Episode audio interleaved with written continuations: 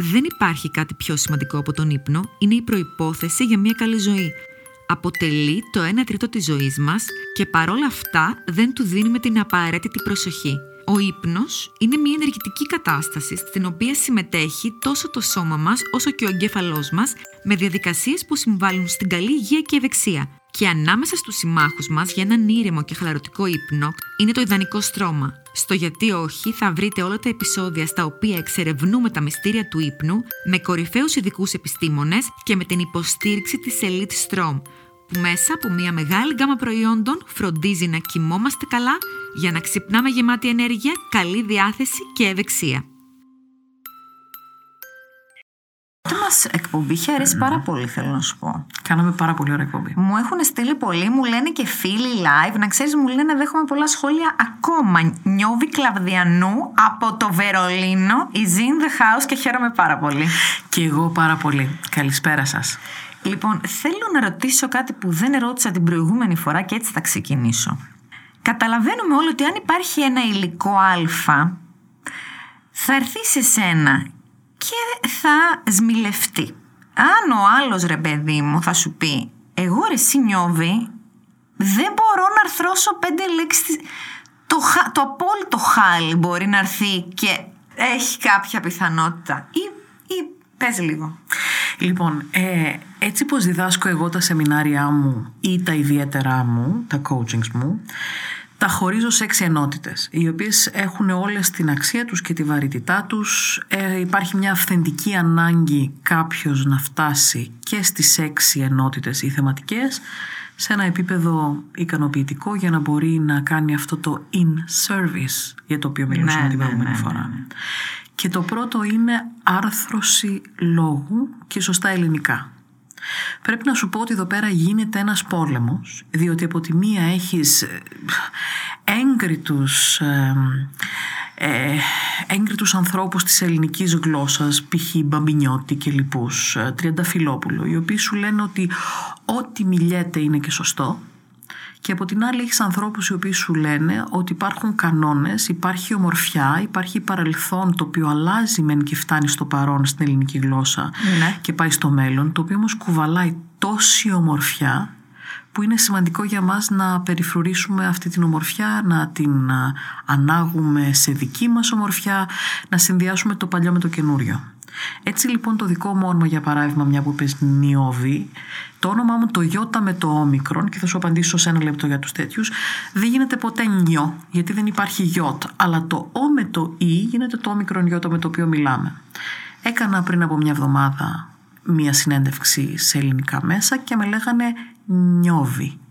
Νιώβη. Και τους διόρθωνα και τους έλεγα είναι Νιώβη. Και μου λέγανε Εγώ μα τι έτσι, είπα;» Μι- μα έτσι μιλιέται, έτσι λέγεται. Και τους έλεγα δεν έχει σημασία το πώς λέγεται, σημασία είναι το τι είναι. Και αυτοί λέγανε όχι, έτσι λέγεται και εφόσον έτσι το λένε όλοι, έτσι είναι και σωστό. Εγώ θα έλεγα αφού ο άνθρωπος θέλει να τον φωνάζουν έτσι, έτσι το λέει το όνομά του, ποια είμαι εγώ να πω κάτι άλλο. Είναι και αυτό πολύ σωστό και είναι και ψυχολογικά σωστό σε λίγο που θα μιλήσουμε για όλες τις συγκρούσεις και για Ναι. όλα τα πράγματα. Είναι σαφέστατα σωστό. Λοιπόν, εμ, εγώ είμαι της άποψης ότι κάθε λέξη έχει τόση όμορφη ονοματοποιία μέσα της, έχει τέτοια ποίηση, ο τρόπος που η κάθε λέξη είναι φτιαγμένη, που εγώ επιθυμώ να κρατήσω την ομορφιά της λέξης. Είμαι δηλαδή από αυτούς τους coach. Το οποίο σημαίνει ότι όποιος έρχεται σε μένα, αναλόγως με την ανάγκη του, απαντάω στην ερώτηση όταν έρθει κάποιος χωρίς ικανότητα στο λόγο. Ναι, ναι, ναι. Θα περάσουμε πολλή ώρα ή πολλές ώρες να μιλάμε για ομορφιά των συμφώνων και των φωνιέντων. Για παράδειγμα, και ένα τελευταίο, το γκου μπου ντου είναι πάντα με ένα ένρινο μπροστά, είναι αγκαλιάζω, είναι φεγγάρι, είναι όλα αυτά τα πράγματα, έτσι. Ε, είναι άγγελος και όλα αυτά, ενώ στη σήμερον ημέρα πολλοί κόσμος θα πει άντζελα, άγγελος, θα σ' αγαπώ για πάντα, ενώ είναι πάντα άγγελος, Άντζελα. Αχ, το άγγελος και εγώ το λέω λάθος. Ε, δεν πειράζει. Είναι άγγελος, είναι... Γιατί είναι ωραία να τα ξέρουμε Το αυτά. αμπάρι, είναι αμπάριζα, είναι αγκαλιάζω. Να είχαν οι καρδιές είναι- αμπάρες να που λέει είχαν- και ένα τραγούδι. Ναι, γιατί άκου λίγο την ποίηση και άκου λίγο τη συγκίνηση όταν λέει κάποιος θέλω να σε αγκαλιάσω. Αντί να σου πει θα σ' αγαπώ για πάντα, εμένα αν κάποιος μου έλεγε θα σ' αγαπώ για πάντα, δεν θα ήθελα να με αγαπάει. Τρέχα. Τρέχα στην αντίθετη κατεύθυνση. Έτσι λοιπόν έρχονται οι αγαπημένοι μου πελάτες και σε πρώτη φάση κοιτούμε και παρατηρούμε το που βρίσκονται σε σχέση με την ομορφιά της γλώσσας. Εγώ την επιθυμώ πάρα πολύ την ομορφιά της γλώσσας. Έτσι λοιπόν κάποιος που θα έρθει χωρίς να ξέρει και χωρίς να καταλαβαίνει θα μάθει μερικά λίγα πράγματα, όχι κάτι το τραγικό και όχι με μια αίσθηση είτε σνομπισμού είτε ε, τι ωραία που ήταν τα παλιά χρόνια, με μια αίσθηση βγάλε την ομορφιά από κάθε λέξη. Αυτό. Ναι, ναι, ναι. Αυτό που είπες πολύ ωραίο με την ομορφιά της γλώσσας. Ναι, γιατί την έχουμε, κατάλαβες και την ισοπεδώνουμε και δεν υπάρχει κανένας λόγος. Με τον ίδιο τρόπο με τον οποίο ισοπεδώνουμε τη γλώσσα, ισοπεδώνουμε τη χαρά, την ευτυχία. Γίναμε κοινικοί που σημαίνει ότι δεν εμπιστευόμαστε την ευτυχία και την ίδια στιγμή ισοπεδώσαμε τη γλώσσα, τον τρόπο, τον προφορικό ε, και γίναμε και εκεί κοινικοί. Ε, δεν πειράζει, δεν πειράζει. Το θέμα είναι να συνεννοούμαστε. Όχι. Ναι, ναι, ναι, ναι. Πώς τα λες. Υπάρχει τεράστια ομορφιά. Και επειδή είσαι και ψυχολόγος, μου αρέσει που δίνεις την ψυχολογική διάσταση των πραγμάτων και οι, οι ακροατές μπορούν να σκεφτούν τώρα τους αγαπημένους τους καλεσμένους του γιατί όχι, που κάνουν πολύ ωραία χρήση της γλώσσας, όμορφη χρήση της γλώσσας. Έτσι. Η τεράστια Μαγιά Άντζελου λέει ότι ο τρόπος που μιλάει κάποιος είναι ένα παράθυρο στην ψυχή του. Και πόσο πολύ συμφωνώ. Ό,τι ομορφιά έχεις μέσα σου, βρες τρόπο να τη βγάζεις. Είναι στα ρούχα γιατί σου αρέσει να συνδυάζεις πολύ ωραία χρώματα; Κάντο. Είναι στον τρόπο που αγαπάς και που αγγίζεις; Σου έχουν πει ότι αγγίζεις ωραία, ότι δίνεις καλές αγκαλιές; Κάντο. Μπορείς να μιλήσεις όμορφα τη γλώσσα; Κάντο είναι, το θέμα είναι να αναγνωρίζεις από τι αποτελείσαι και από αυτό από το οποίο αποτελείσαι να το προσφέρεις απλόχερα, απλόχερα στους άλλους και στον εαυτό σου. Ναι, ναι, ναι. ναι. Το τι κάνεις για άλλους που λέει φυσικά ο άλλος τεράστιος, Dr. Martin Luther King. Έτσι. Είναι πολύ σημαντικό, παιδιά, να μιλάμε καλά. Και με λυπεί που στο σχολείο δεν μας το τονίζουν πόσο σημαντικό είναι να αρθρώνεις, να εκφράζεσαι. Δεν θυμάμαι εμένα να μου το έχουν πει ποτέ στο σχολείο. Και αυτό που καλείσαι να κάνεις στο σχολείο είναι να αποστηθήσεις. Οπότε είσαι στο σπίτι, πόσα χρόνια στο σχολείο, 6-12, αποστηθήσεις, πας λες το μάθημα. Κανείς δεν σου έχει μάθει ποτέ πώς να λες μια ιστορία. Δηλαδή, νομίζω έπρεπε να υπάρχει το μάθημα αυτό χθες. Πώς να λες μια ιστορία. Storytelling. Ακριβώς. Αυτό, είναι, αυτό που κάνουν δηλαδή τελικά σε ένα podium, σε ένα μεγάλο συνέδριο, σε μια σύσκεψη σε ένα γραφείο για να πούνε για τις πωλήσεις του τριμήνου, δεν λένε στατιστικά. Λένε μια ιστορία. Ο ομιλητής, είπες ε, τη λέξη κλειδί. Ο ομιλητής πρέπει να γνωρίζει βαθιά τα στατιστικά ώστε να μην χρειάζεται να τα αναφέρεις στο κοινό του αλλά το κοινό του να καταλάβει περί τίνους πρόκειται. Ναι, ναι, σε ναι. όλους τους μάνατζερ που κοουτσάρω, οι οποίοι μου έρχονται σαν καλή μαθηματική με το τευτέρι τους και μου λένε Είσαι ότι καλοί πρέπει μαθητές, να ναι. μιλήσω για, αυτούς, για αυτά τα ε, graphics και για αυτά τα, ε, τα νούμερα και για αυτά τα αποτελέσματα, αυτό το πράγμα το οποίο τους λέω είναι ότι πρέπει να τα ξέρεις τόσο καλά εσύ, ώστε να μην χρειαστεί να μιλήσεις για αυτά με νούμερα, αλλά να Ναι. μιλήσεις για το συμπέρασμα το οποίο βγαίνει με βάση αυτά τα graphics. Ναι, ναι. Το ναι. κοινό είναι εκεί για να ακούσει το συμπέρασμά σου και την προσωπική σου ερμηνεία σχετικά με τα νούμερα και όχι τα νούμερα. Λοιπόν, πριν συνεχίσουμε, θέλω να σου κάνω μία ερώτηση που έχει έρθει από ακροατές για ένα παλαιότερο θέμα. Στον διαπραγματευτή είχε έρθει η ερώτηση, ο οποίος κύριος ε, Παπα-Κωνσταντίνου, η φωνή του είναι, πώς να το πω, πολύ βαριά και μπάσα, δηλαδή φοβάσαι κιόλας. αλλά από το χρειά της φωνής ένα πράγμα, πώς να σου πω. Ναι. Και η Είναι ο ερώτηση... Καζαντζίδης της διαπραγμάτευσης. Μπορώ να πω και ο Βασίλης Καράς διαπραγμάτευσης. η φωνή είναι τέτοια. Ωραία. Λοιπόν, και η ερώτηση που ήρθε είναι η εξής. Ότι ο κύριος Παπακοσταντίνου. Για τον κύριο Παπακοσταντίνου το ερώτηση. ότι ο κύριος Παπακοσταντίνου, δέσπινά μου, η φωνή είναι. Με γρέζι, με μπάσα, με αυτά. Ένας άνθρωπος, άντρας γυναίκα, που η φωνή είναι λίγο ποιο μπορεί να μπει σε μια διαπραγμάτευση και να πείσει; Ε, πάρα πολύ ωραία ερώτηση, αλλά όπως πάντα είναι πολύπλευρη και πολυεπίπεδη. Σιγά μην ήταν εύκολη η απάντηση. Δεν ξέρω, η φωνή μας δεν είναι το παράγωγο της κοινωνικής μας ανατροφής; Ναι. Σαφώς και είναι. Πώς μπαίνουμε σε μια διαπραγμάτευση; Μπαίνουμε με το να ελέγξουμε από πριν τρεις-τέσσερις ε, συνιστώσεις. Θέλω να μπω και να φαίνομαι ως τρεις τελείες. Πρέπει να γεμίσεις αυτό το κενό. Δηλαδή θέλω να μπω και να φαίνομαι λαϊκός. Ερώτηση. Ναι, όχι. Όχι. Θέλω να μπω και να φαίνομαι arrogant. Ερώτηση. Ναι, όχι. Θέλω να μπω και να φαίνομαι ματαιόδοξος. Ερώτηση. Ναι, όχι. Εμείς όλοι πριν μπούμε σε διαπραγμάτευση πρέπει να έχουμε φτιάξει πλήρως την περσόνα και ξέρω πολύ καλά τι λέω.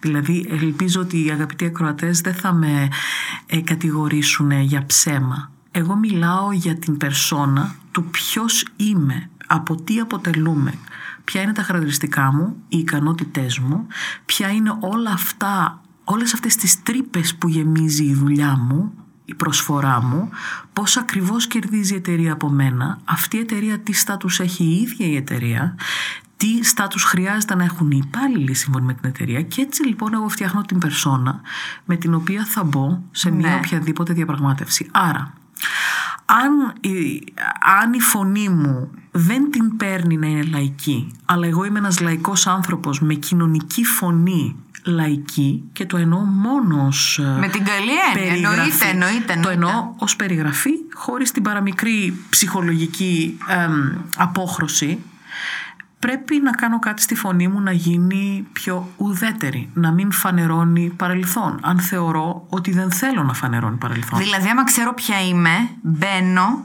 αλλιώς στη διαπραγμάτευση. Ε, βέβαια. Εάν δεν, ενώ, άμα δεν τα έχω σκεφτεί καθόλου και μπω έτσι χωρίς προετοιμασία. Έτσι. Και σκέψου κάτι άλλο. Για κάποιες δουλειές είναι πολύ σημαντικό το παρελθόν που φέρνει κάποιος. Τότε μπορεί να θέλεις να μπεις φανερώνοντας κοινωνικά μέσω της επικοινωνίας και της γλώσσας σώματος όλο σου το παρελθόν. Αλλά πρέπει να έχεις τη δυνατότητα να πεις ότι για τη συγκεκριμένη δουλειά ε, δεν με παίρνει ή δεν το θέλω ή δεν βοηθάει ή δεν είναι υπέρ μου το να έρθω με όλο μου το παρελθόν και γι' αυτό το λόγο επιλέγω συγκεκριμένα πράγματα να τα φανερώσω και συγκεκριμένα πράγματα να τα αποκρύψω. Εγώ νομίζω ότι το, το πρόβλημα, και αναφέρομαι σε δύο κατηγορίες διαπραγματεύσεων. Ένα, τη διαπραγμάτευση του πρώτου, δεύτερου μισθού, του πρώτου μισθού. Και μάλιστα, κακά τα ψέματα, οι στιγμές που θα διαπραγματευτείς και το μισθό έρχεται λίγο μετά στην επαγγελματική καριέρα κάποιου. Συνήθως πάμε σε το πρόβατο στη σφαγή. Και τη διαπραγμάτευση, εάν είμαστε ελεύθεροι επαγγελματίες, πώς θα διαπραγματευτούμε την πρώτη μας αμοιβή, την πρώτη μας τιμή για τα 50 τις 50 μπουμπουνιέρες που κατασκευάζω εγώ ας πουμε Αυτές οι πρώτες διαπραγματεύσεις που η αυτοπεποίθηση και η αυτοεκτίμηση είναι ας πούμε πιο χαμηλά εκεί νομίζω είναι το μεγάλο το, το ζήτημα. Το μεγάλο λάθος το οποίο λέμε συχνά ότι γίνεται είναι πριν καταλάβουμε τι είναι ο άλλος διατεθειμένος να δώσει λέμε εμείς τι θέλουμε από τον άλλον.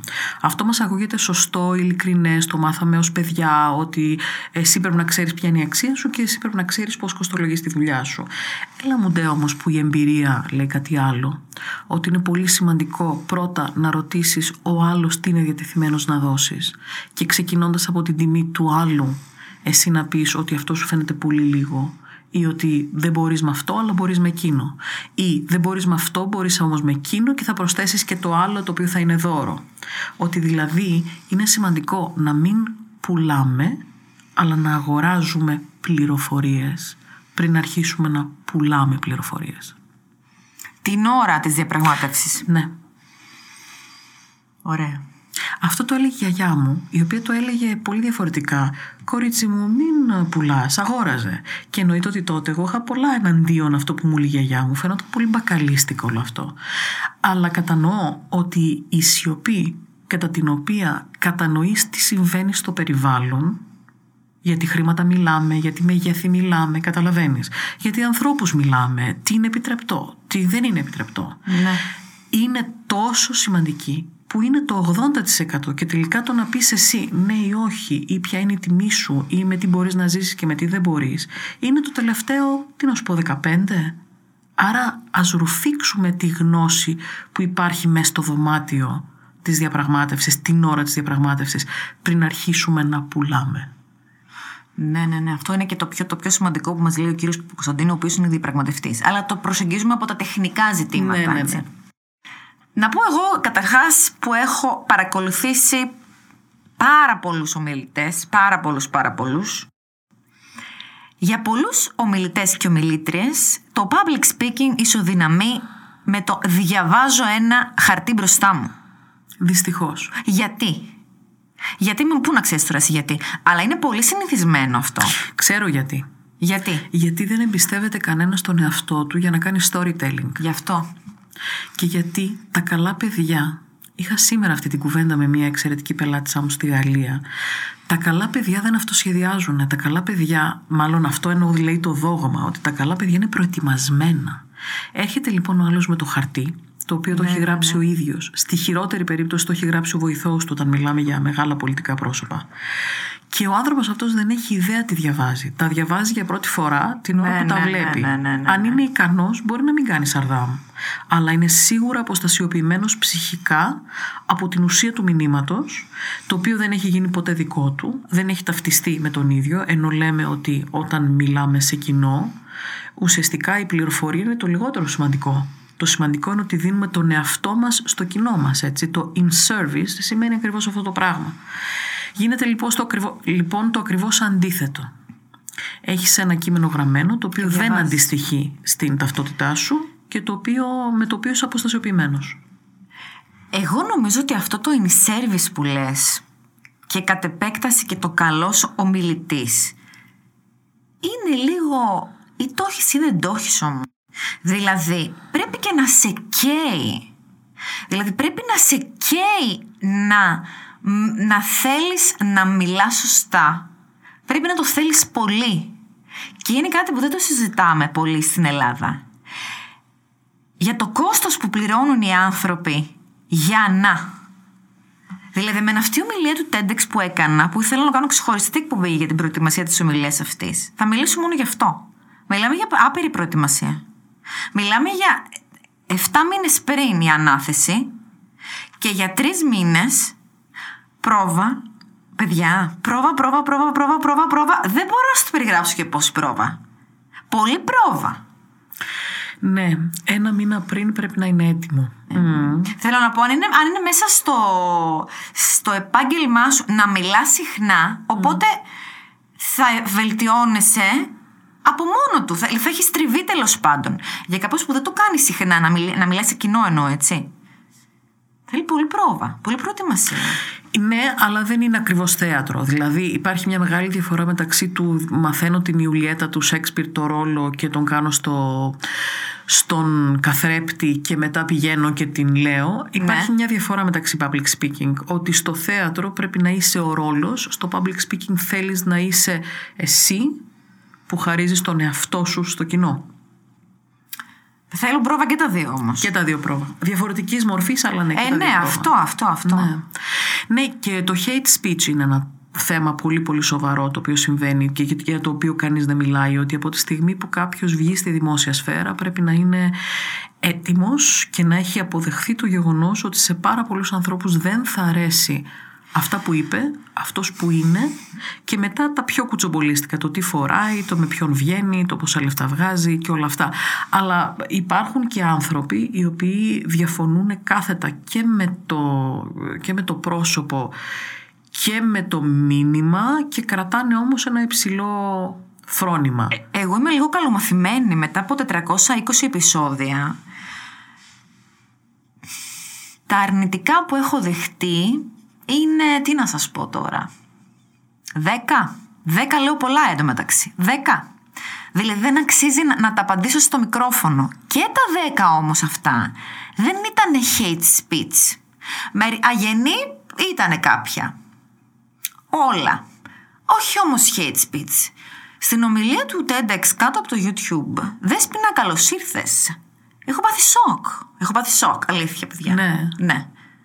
Ε, απαίσια. Απαίσια και ήθελα να μπω σε μια διαδικασία λίγο τρολ να γράψω από κάτω. Δηλαδή, dude, it's not okay αυτό τώρα. Που... Δεν, δεν είναι εντάξει. Sorry. Αυτό το διαβάζουν άνθρωποι, το διαβάζουν η μαμά μου και ο μπαμπάς μου. Δεν είναι οκ αυτό που γράφεις. Συγγνώμη κιόλας, μην κάθεσαι να με παρακολουθήσεις.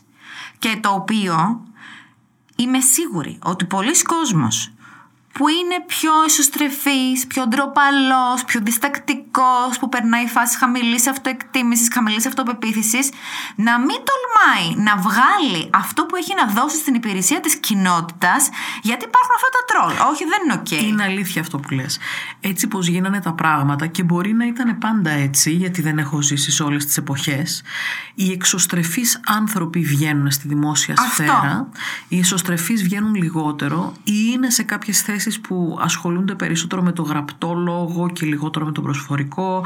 Μπορεί να είναι πίσω από τις, ε, πίσω από τις σκηνής ουσιαστικά ε, υποστηρικτικούς ρόλους αλλά αυτό που ονομάζουμε stage animal και το οποίο το εννοούμε τόσο για το θέατρο αλλά και για την πολιτική και για την οικονομία συνήθως είναι άνθρωποι που είναι βαθιά εξωστρεφείς. Ναι.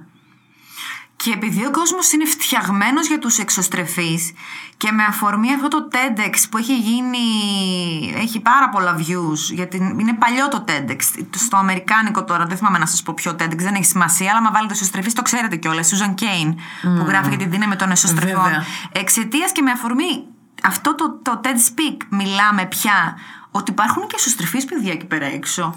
Ναι. Εγώ είμαι εσωστρεφής, δεν ξέρω αν δεν φαίνεται βέβαια, αλλά εγώ είμαι εσωστρεφής. Θέλω, είμαι, αντλώ ενέργεια όταν είμαι μόνη μου. Το χρειάζομαι. Και μιλάω στο κοινό γιατί βρίσκω νόημα. Δεν θα το κάνω έτσι από μόνη μου. Αλλά βρίσκω νόημα και μερικοί από τους πιο διάσημους που εμείς νομίζουμε εξωστρεφείς, π.χ. ο Φρέντι Μέρκιουρι, είναι εσωστρεφή. Έτσι είναι. Κοίτα, το θέμα είναι το πότε βρίσκεις νόημα. Οι εξωστρεφείς βρίσκουν νόημα αφού φτιάξουν τη σχέση. Οι εσωστρεφείς πρώτα βρίσκουν νόημα και μετά θα φτιάξουν τη σχέση. Δηλαδή, κανείς από τους δύο δεν είναι, ας πούμε, μη χρήσιμος στη διαδικασία την κοινωνική και της εξέλιξης. Απλά κινούνται λίγο διαφορετικά και όχι απαραίτητα συμπληρωματικά. Ωραία, θέλω να σκεφτείς τους πελάτες σου, τους εξωστρεφείς και τους εσωστρεφείς. Καταρχάς έχεις εσωστρεφείς. Βέβαια. Ωραία. Βέβαια. Δουλεύεις διαφορετικά με τους μεν και διαφορετικά με τους δε. Ναι, μπορείς τους εξωστρεφείς λίγο να τους βάζω περισσότερο στη διαδικασία το να σκεφτούν για τον αντίκτυπο που θα έχουν τα λόγια τους. Γιατί οι εξωστρεφείς με αυτή την αισιοδοξία τη βαθιά που έχουν θεωρούν ότι και το μισοφτιαγμένο αν το πω είμαι καλός, είμαι καλούλης, είμαι γλυκούλης, είμαι τρυφερούλης. Με κάποιο τρόπο θα περάσει ωραία, τι καλός που είμαι. Ναι. Ε, οι εσωστρεφείς πρέπει όμως να μάθουν και αυτοί κάτι το πολύ ωραίο, το ότι, ε, το ότι δεν μπορείς να αφήσεις το κοινό σου διψασμένο ή πεινασμένο. Ότι πρέπει να τους δώσεις αγάπη. Ότι δεν γίνεται συναλές ότι το δικό σου σε εισαγωγικά πρόβλημα είναι σημαντικότερο από το πρόβλημα των άλλων. Δηλαδή, εγώ είμαι εσωστρεφής, δεν μπορώ, αφήστε με μένα, θα δώσω μόνο ό,τι μπορώ, το οποίο σημαίνει στεγνά μάτια, στεγνό χαμόγελο, ε, κατάλαβες, κομμένες φράσεις, ε, μισά λόγια, το οποίο σημαίνει ότι εμείς από κάτω που θέλουμε την αγάπη σου, θέλουμε την προσοχή σου, θέλουμε το να είσαι in service σε εμάς, στην πραγματικότητα δεν θα πάρουμε αυτό το οποίο χρειαζόμαστε για να σε εμπιστευτούμε, για να φτιάξουμε σχέση μαζί σου, για να μας λύσεις το πρόβλημα, για να σε βοηθήσουμε να μας λύσεις το πρόβλημα. Εν τω μεταξύ αυτή η Σούζαν Κέν, γιατί την ομιλία αυτή την έχω δει πάρα πολλές φορές, κάνει μπαμ ότι είναι εσωστρεφής και ταυτόχρονα είναι τόσο ζεστή και τόσο πολύ σου μιλάει και σου περνάει το μήνυμα που μιλάει για την, είναι πολύ μέτα, μιλάει για την εσωστρέφειά της. Βέβαια, το ξέρω, την έχω δει. Την έχω δει. Και πολύ ωραία παρουσία, έτσι. Πολύ ωραία παρουσία. Είναι ήρεμη δύναμη η εσωστρεφής. Ναι, ναι. Και εγώ για μένα, ας πούμε, δεν ξέρω σε ποια κατηγορία ανήκω. Εκεί που πάω να πω δεν, είναι, δεν είναι ξεκάθαρο. Ναι. Κάποιο δεν είναι μόνο το ένα ή μόνο το ναι. άλλο. Είσαι λίγο ambivalent. Ναι. Ambivert, συγγνώμη, ambivert. Ε, δηλαδή, από ένα σημείο και μετά, ο πολλής κόσμος με τρομάζει, γιατί θεωρώ ότι δεν μπορώ να τους γνωρίσω όλους αυτούς, δεν προλαβαίνω και η μάζα με τρομάζει. Από την άλλη όμως, ε, η μοναξιά με τρομάζει επίσης. Δηλαδή, ε, και το in-service είναι αυτό το οποίο έχει σώσει εμένα και το in-service είναι αυτό το οποίο σώζει τους πελάτες μου, οι οποίοι κάνουν πραγματικά εκπληκτικά πράγματα στις ζωές τους. Απλά, ο εξωστρεφής τον κάνεις να κατεβάσει λίγες στροφές και τον εσωστρεφή του θυμίζεις ότι δεν μπορεί να μας έχεις στη δίαιτα των συναισθημάτων.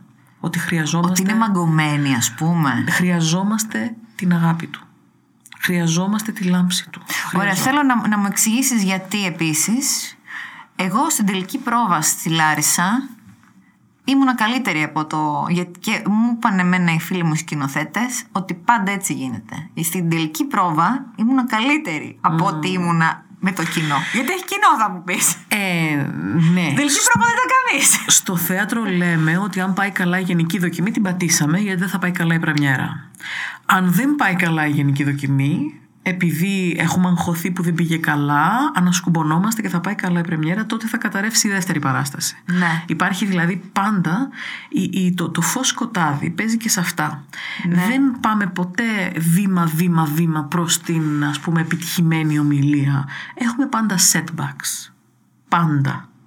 Ε, το θέμα είναι το πότε θα σου τύχει το setback. Ναι. Ε, σίγουρα το γεγονός ότι υπάρχει κοινό, εάν δεν είχες προετοιμαστεί για το κοινό, κάτι κάνει μαζί σου, παίζει μαζί σου, σου, φα- σου, σου ενεργοποιεί κάποιους φόβους για να γίνεις δεκτή, αποδεκτή, για να ε, μην ε, εκτεθείς ανεπανόρθωτα για το ότι αυτοί οι άνθρωποι μπορούν να γράψουν για σένα, να μιλήσουν για σένα, ότι μπορεί τα 200, πόσα είπες 420 επεισόδια που έχεις κάνει ξαφνικά να μαυρωθούν με μια μέτρια Καλά τα παρουσία είπες. ή κακή παρουσία. Ε, όλα αυτά είναι μια αίσθηση φόβου, μαγκώματος, το οποίο όμως, τώρα μιλάμε γι' αυτό γιατί θα κάνει σίγουρα το επόμενο σου TEDx κάποια στιγμή, πρέπει να τα μετατρέψεις και να τα μεταποιήσεις, είναι ακόμα καλύτερη λέξη, σε ανάληψη ευθύνης. Το οποίο στη μέση της ομιλίας σου το έκανες. Πρέπει να πάρεις την ευθύνη του ότι είμαι εδώ και σας μιλάω γιατί υπάρχει λόγος. Ούτε για να σας πω για μένα είμαι εδώ. Υπάρχει λόγος που είμαι εδώ. Ναι, ναι, το διακύβευμα. Το διακύβευμα. Και τη στιγμή που το διακύβευμα είναι σημαντικότερο από τον κόσμο εκεί έξω, θα κάνεις έναν πάρα πολύ ισορροπημένο λόγο. Γιατί ο Τι ωραίο που κόσμος, το είπες όμως, ρε παιδί μου. διότι ο κόσμος δεν θέλει έναν εγωκεντρικό ομιλητή. Θέλει έναν ομιλητή ο οποίος ξέρει τι θέλει να πει, αλλά ο οποίος υποστηρίζει το διακύβευμα με την προσωπικότητά του και την προσωπική του προετοιμασία. Ναι, ναι, ναι, ναι, καλά το λες. Και τώρα, και τώρα πρέπει να το πάμε και λίγο εκεί γιατί θα διανύσουμε ή διανύουμε ήδη και όποτε θα βγει η εκπομπή προεκλογική περίοδο. Ω, Όση ώρα μ, λες τις τελευταίες σου λέξεις, εγώ σκέφτηκα τους Έλληνες πολιτικούς και τις Ελληνίδες πολιτικούς που μιλάνε, όπως είπες τώρα, το αντίθετο. Το ζήτημά τους είναι εγώ; Κυρίες και κύριοι, καλησπέρα σας. Θα θέλαμε να σας ενημερώσουμε πως σε λίγα λεπτά θα περάσουμε από μια καταιγίδα ε, ε, και θα πρέπει τα τοπικά σας τραπεζάκια να παραμείνουν κλειστά. Όλοι να παραμείνετε στις θέσεις σας με τις ζώνε ασφαλείας δεμένες. Η κακή ποιότητα ύπνου μπορεί να μειώσει σημαντικά τα αντανακλαστικά σου. Ας το αλλάξουμε. Elite Strom. Live Elite. Έχω δίκιο ρε παιδί μου. Από το πρωί στα πρωινάδικα, τα, τα πολιτικά τα πρωινάδικα, μέχρι το βράδυ. Αυτό το πράγμα είναι. Εν τω μεταξύ, κάποιους από αυτούς τους γνωρίζω προσωπικά και είναι γλυκύτατοι άνθρωποι. Ε, πώς γίνεται αυτό, πες μας τώρα. Και δεν τους αναγνωρίζω όταν τους βλέπω στις εκπομπές της τηλεόρασης όπου γαυγίζουν. Και δεν κατανοώ γιατί γαυγίζουν. Ε, τους ρωτάς. Τους ρωτάω Και τι λένε; Τους ρω... ε, κάποιοι από αυτούς έχουν σταματήσει να γαυγίζουν από τη στιγμή που αρχίσαμε να δουλεύουμε μαζί. Ε, και φυσικά δεν είμαι η μόνη public speaking coach, απλά εγώ σας μιλάω για την προσωπική μου εμπειρία, έτσι. Ε, ε, νομίζω ότι είναι τόσο ντρεσαρισμένοι, νομίζω ότι είναι σαν σκυλιά σε σκυλοκαυγά. Δηλαδή είναι σαν να ντρεσάρονται τόσο πολύ πριν βγουν στις κάμερες και στις κάμερες βγαίνουν έτοιμοι για σκυλοκαυγά. Ε, ίσως γιατί δεν έχουν εμπιστοσύνη ότι αν μιλούσαν όμορφα, γλυκά, ανθρώπινα και ορθολογικά ότι θα μπορούσαν να πάρουν την ψήφο από συγκεκριμένους ανθρώπους σε συγκεκριμένα περιβάλλοντα. Σου λέω παραδείγματα έτσι. Εύχομαι ότι δεν θα προσβάλλω με αυτά που λέω κάποιους γιατί εγώ το παρατηρώ και είναι η δουλειά μου να το παρατηρώ. Ξέρουμε για παράδειγμα ότι σε κάποιες ε, επαρχίες, έτσι, οι άνθρωποι μιλάνε πιο δυνατά, σε πιο υψηλό τόνο φωνής και σε πιο υψηλά δεσιμπέλ, γιατί υπάρχει αυτός ο χώρος, έτσι, δηλαδή αν κάποιος κάθεται μπροστά στα σκαλιά της εκκλησίας και ο άλλος είναι μπροστά στον πλάτανο, υπάρχουν 20 μέτρα απόσταση και μπορεί να μην προχωρήσεις για να μιλήσεις από κοντά, αλλά να φωνάξεις από απόσταση. Ναι. Οι άνθρωποι αυτοί, δεδομένου ότι έχουν μάθει να ακούνε και να μιλάνε έτσι, θέλουν και τον άνθρωπο που τους εκπροσωπεί να μιλάει έτσι. Το έχουν ανάγκη. Αλλιώς σε θεωρούν ότι είσαι πουλημένος σε μια ιντελιγένσια και σε ένα, μια, εμ, κατάλαβες, ένα ευρωπαϊκό τρόπο που για αυτούς είναι ξένος και δεν τον εμπιστεύονται και όλα αυτά και δεν θα πας πολύ παρακάτω. Αν λοιπόν δεν κατεβαίνεις στην Α Αθηνών ή στην Α Θεσσαλονίκης αλλά κατεβαίνεις σε κάποιο οποιοδήποτε άλλο μέρος πρέπει να βρεις έναν τρόπο να φτάσεις εμ, βαθιά στην κατανόηση αυτού του κοινού και να σε καταλάβουν και αυτοί και να σε εμπιστευτούν, trust issue, πολύ σημαντικά. Και αυτά και εκείνα. Και για να το κάνεις αυτό πρέπει να δείξεις μια περσόνα η οποία είναι πιο Decibel έντονη. βασικά όμως. Πολύ decibel. Και δυστυχώς... Καλά, δεν το βλέπουμε όμω. Συγγνώμη που σε διακόπτω. Μόνο στους ε, στους, ε, πολιτικούς που είναι από. Όχι τέλος πάντων από τη Θεσσαλονίκη και την Αθήνα. Το βλέπουμε και, τους, και της κεντρικής πολιτικής σκηνής. Παρατήρησε τους ίδιους ανθρώπους όταν μιλάνε στο εγχώριο κοινό Ναι. και τους ίδιους ανθρώπους όταν κάνουν συνέντευξη στα ξένα μέσα ή στην Ευρωβουλή, αναλόγως με, το, με τη θέση του ο καθένας. Και θα παρατηρήσεις ότι μιλάμε για δύο διαφορετικούς δημοσίους λόγους. Σαν να είναι άλλος άνθρωπος. Όταν μιλάει στο εξωτερικό, ξέρει πολύ καλά οποιοδήποτε, γυναίκα, άντρα, οτιδήποτε, και έχει εμπειρία να κρατήσει τη φωνή του ήρεμη, στρωτή, χαμηλή, να κοιτάξει την, την κάμερα, να μην λαϊκίσει. Όταν βρίσκονται εδώ πέρα, και δεν μιλάω φυσικά για όλους, μην υπεργενικεύουμε, σε ένα μεγάλο ποσοστό άνθρωποι οι οποίοι είναι γλυκείς, όταν μπουν στο παιχνίδι του να κερδίσουν εκλογές, ε, ενεργοποιούν τον λαϊκισμό μέσα τους. Το οποίο μπορεί να γίνεται και ασυνείδητα. Νομίζω ότι γίνεται συνειδητά. Συνειδητά, λες εσύ. Μπορεί όχι σε όλους, αλλά γίνεται συνειδητά σε έναν πολύ μεγάλο βαθμό. Εγώ να ρωτήσω για κάτι άλλο τώρα που είπες με τους ανθρώπους που κάνουν, με τους πολιτικούς που δίνουν συνεντεύξεις σε ξένα μέσα. Γιατί και εσύ ζεις στο εξωτερικό, οπότε θα, θα έχεις και εσύ προσωπική εμπειρία. Εγώ γιατί έχω καταλάβει ότι όταν μιλάω αγγλικά είμαι μία άλλη δέσποινα. Και όταν μιλάω ισπανικά είμαι μία άλλη δέσποινα. Και όταν μιλάω τη μητρική μου γλώσσα είμαι μία άλλη. Και είμαι σίγουρη ότι το έχουν παρατηρήσει πάρα πολλοί άλλοι. Και ακούγομαι και ο τόνος της φωνής, όχι. Είναι υπέροχο αυτό πρότας, γιατί κάθε γλώσσα έχει τη δική της ποίηση. Γι' αυτό λες, ε. Μμ, γιατί κάθε γλώσσα ξυπνάει κάτι άλλο μέσα μας. Τα ισπανικά ξυπνάνε το τζίψι μέσα μου. Γιατί και εγώ μιλάω ισπανικά, έζησα στην Ισπανία και τα μιλάω καλά. Ξυπνάει το τζίψι. Δεν θέλω να χρησιμοποιήσω πληθυντικό ευγενία στα ισπανικά. Θέλω να μιλάω με το εσύ, ενώ υπάρχει πληθυντικό ευγενίας. Δεν είναι ότι δεν υπάρχει. Τα ίδια ισπανικά, αν πας στη Λατινική Αμερική, δεν μπορείς να μιλήσεις με του, με εσύ. Πρέπει να μιλήσεις με πληθυντικό ευγενίας, γιατί εκεί είναι πιο μελωδικό. Είναι σαν να μιλάνε Ιταλικά. Είναι μελωδική πολύ. Και εκεί ε, πάντα υπάρχει και άγγιγμα την ώρα που σου μιλάνε. Η κάθε γλώσσα στο συγκεκριμένη χώρα στην οποία μιλιέται με το δικό της τρόπο είναι ένα ποίημα από την αρχή μέχρι το τέλος Το έχεις πρετρήσει και εσύ. Είναι Μα έτσι, είναι, βέβαια. έτσι είναι. Παιδιό, και όπως μιλάει άλλες γλώσσες στο εξωτερικό, θα δει ότι είναι. α, Ξέρει δηλαδή για τι πράγμα μιλάμε. Παρ' όλα αυτά, σε κάθε γλώσσα μπορείς να τη μιλάς άσχημα τη γλώσσα και καλά τη γλώσσα. Ναι, ναι, βέβαια, βέβαια, βέβαια. Δηλαδή και στα αγγλικά της Αγγλίας και στα αγγλικά τα αμερικάνικα, αυστραλιανά δεν γνωρίζω, ε, μπορείς να μιλάς φτηνά ή Ναι. μπορείς να μιλάς ακριβά. Μπορείς. Και στα ελληνικά αυτό δηλαδή, το θέμα το σημαντικό είναι ότι εμ, το αυγό με την κότα βέβαια, το γνωστό δίλημα, το ότι να ανεβάσω το κοινό που με ακούει, να χρησιμοποιήσω πιο δύσκολες έννοιες, να χρησιμοποιήσω πιο αφηρημένες έννοιες, να τους δείξω που είναι το μέλλον όχι σε βάθος ε, διμήνου αλλά σε βάθος πενταετίας. Ε, να το Είναι- ανεβάσω. Ή είναι χαμένος χρόνος και αυτό που με ενδιαφέρει είναι το να βγω τώρα και βλέπουμε για αύριο. Και όλα αυτά είναι ξεκάθαρα, φαίνονται στο δημόσιο λόγο. Και τώρα που έχουμε προεκλογική περίοδο, χθες και σήμερα που βρίσκομαι στην Ελλάδα και εννοείται ότι έχω ανοιχτή την τηλεόραση και ακούω, ε, είναι ξεκάθαρο ποιος, ποιος προωθεί τι ατζέντα σε σχέση με το κοινό. Εγώ το βρίσκω τον τρόπο που μιλάνε οι πολιτικοί στην Ελλάδα παροχημένο. Είναι πολύ παλιός. Είναι παλιακός. Ναι. Ακριβώς. Αυτή την τζιρίδα θεωρώ ότι φθήνει πια. Και η κατηγόρια. Και η κατηγόρια, ναι, κατηγόρια. ναι, ναι, ναι. Θα έπρεπε κάποιος να, να αναφέρει τα νομοσχέδια τα- με τα οποία διαφωνεί και όχι να προσπαθεί να εξευτελίσει τον άνθρωπο που έφερε αυτά τα νομοσχέδια στη Βουλή. Αλλά δεν συμφέρει αυτό. Συμφέρει το να εξευτελίσεις τον άνθρωπο και για να εξευτελίσεις τον άνθρωπο θα βρεις ό,τι δεν σου αρέσει και θα κάνεις λίστα. Έτσι λοιπόν όμως δεν κάνουμε πολιτική, έτσι κάνουμε σκυλοκαυγά. Ναι, ναι, ναι.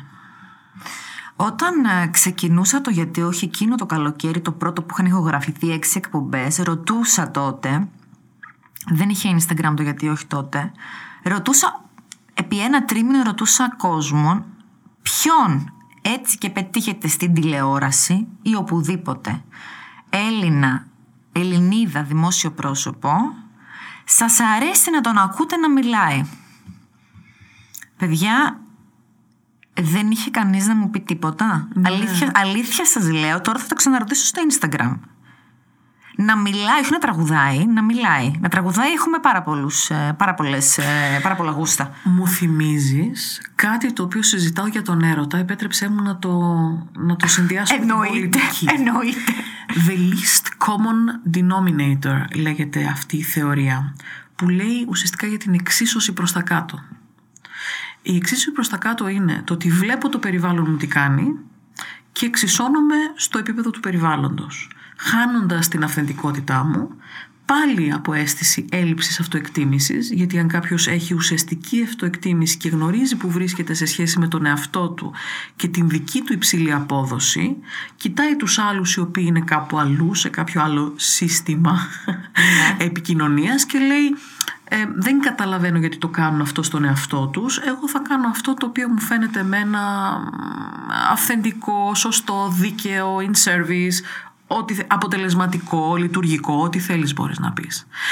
Το least common denominator σημαίνει ότι διαρκώς εγώ ως ομιλητής πρέπει να αλλάζω την απόδοσή μου με βάση του ο χειρότερος ακροατής μου ή θεατής μου με το κατώτερο IQ, κοινωνική μόρφωση, εμ, ευθύνη, μακροεικόνα της κοινωνίας και όλα αυτά μπορεί να δεχθεί όχι. Δηλαδή παίζω με αντίπαλό μου τον χειρότερο, δεν παίζω με συνεργάτη μου τον καλύτερο. Και αυτό ισχύει στον έρωτα, να, σου, να κάνω και αυτή την τέτοια, γιατί Οπωσδήποτε. από εκεί ξεκίνησα.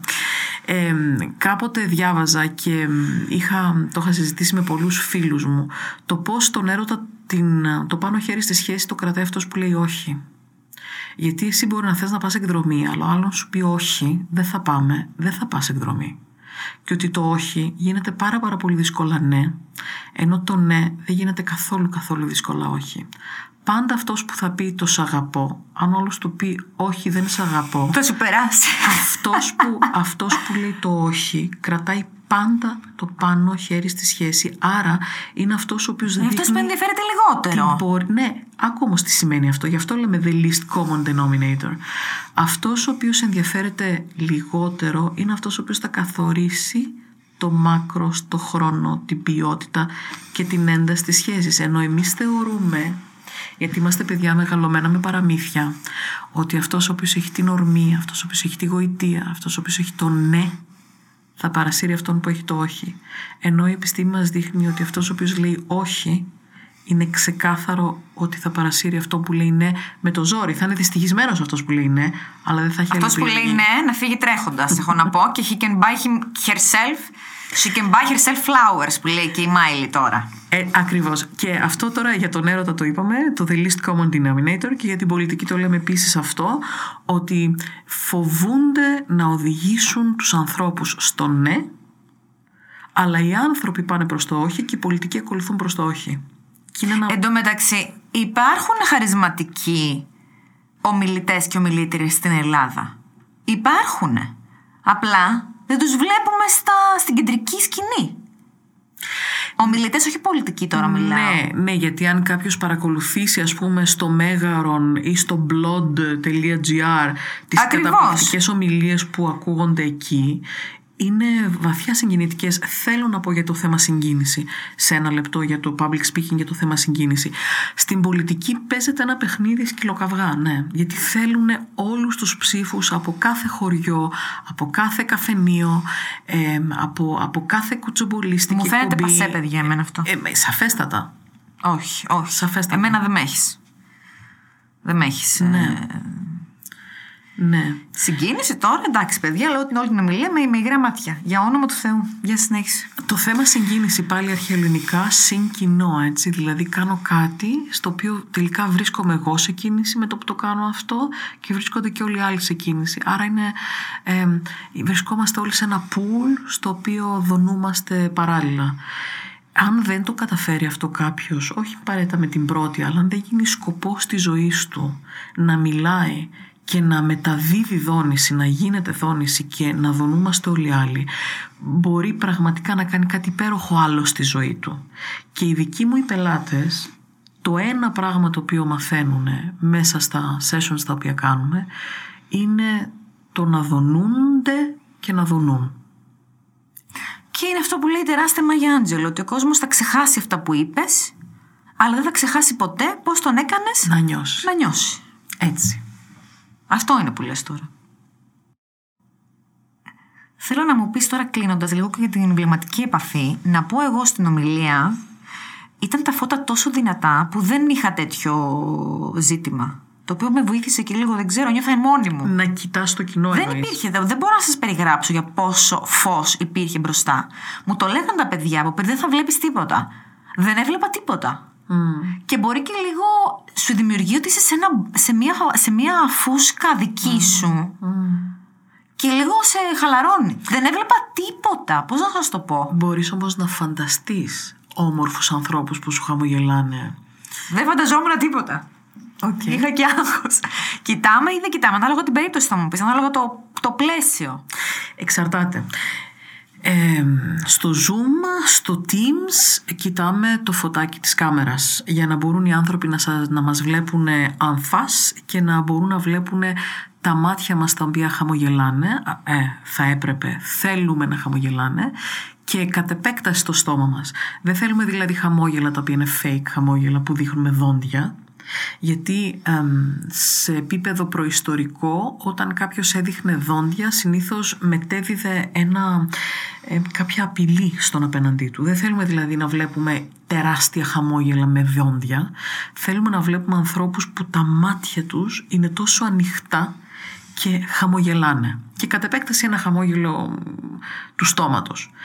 Ε, σε δεύτερη φάση, αν μιλάμε για κοινό και έχεις προβολής, τότε σε ανθρώπους που φοβούνται λίγο ή που είναι πιο εσωστρεφείς, εγώ τους βάζω να φαντάζονται όμορφους ανθρώπους, γιατί όντως δεν μπορούν να δουν τίποτα. Σε αυτή τη φάση κοιτάς ίσια στο επίπεδο των ματιών σου, πίσω στο, στον ξύλινο τοίχο στο τέλος της αίθουσας. Και αυτό κάνουμε και στο θέατρο, δηλαδή αυτό λένε ότι κάνεις στο θέατρο όταν τραγουδάς ή όταν βρίσκεσαι σε, να συμμετέχεις σε θεατρική παράσταση.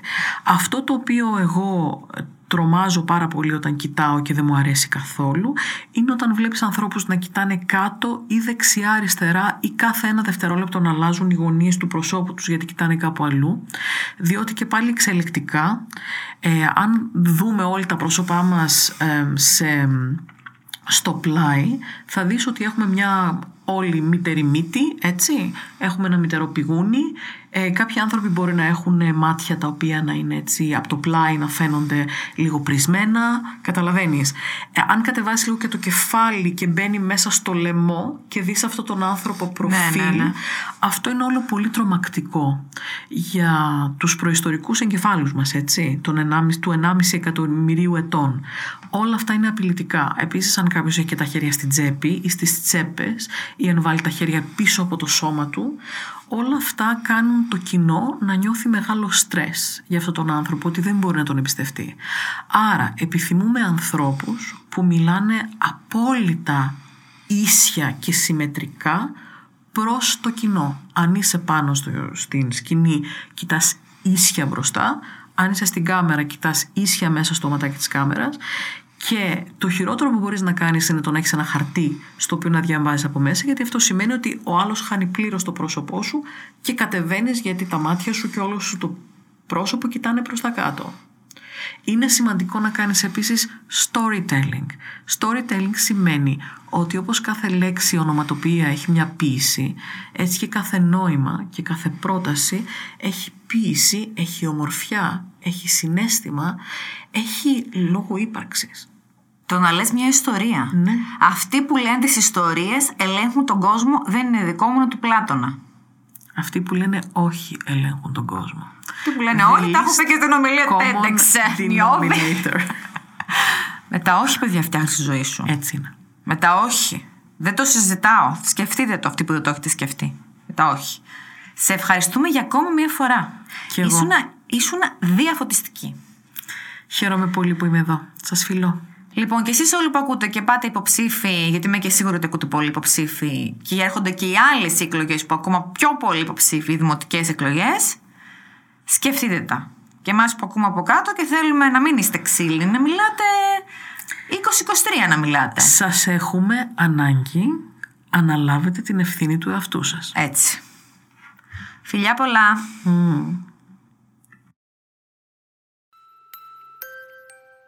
Λοιπόν, παιδιά, κλείνοντας, είναι σαφές νομίζω ότι πρέπει να πάρουμε τον ύπνο μας στα σοβαρά. Και γι' αυτό δεν μπορώ να σκεφτώ καλύτερο σύμμαχο από τα στρώματα της Elite Strom. Γιατί το Α και το Ω για έναν ποιοτικό και ξεκούραστο ύπνο είναι ένα υψηλής ποιότητας στρώμα φτιαγμένο για κάθε ανάγκη και επιθυμία μας. Επισκεφτείτε σήμερα κιόλας ένα κατάστημα Elite Strom ή ακόμη μπορείτε να τα βρείτε και στο e-shop elitestrom.gr και επιλέξτε το ιδανικό για εσάς στρώμα μέσα από την τεράστια γκάμα που διαθέτουν. Live Elite!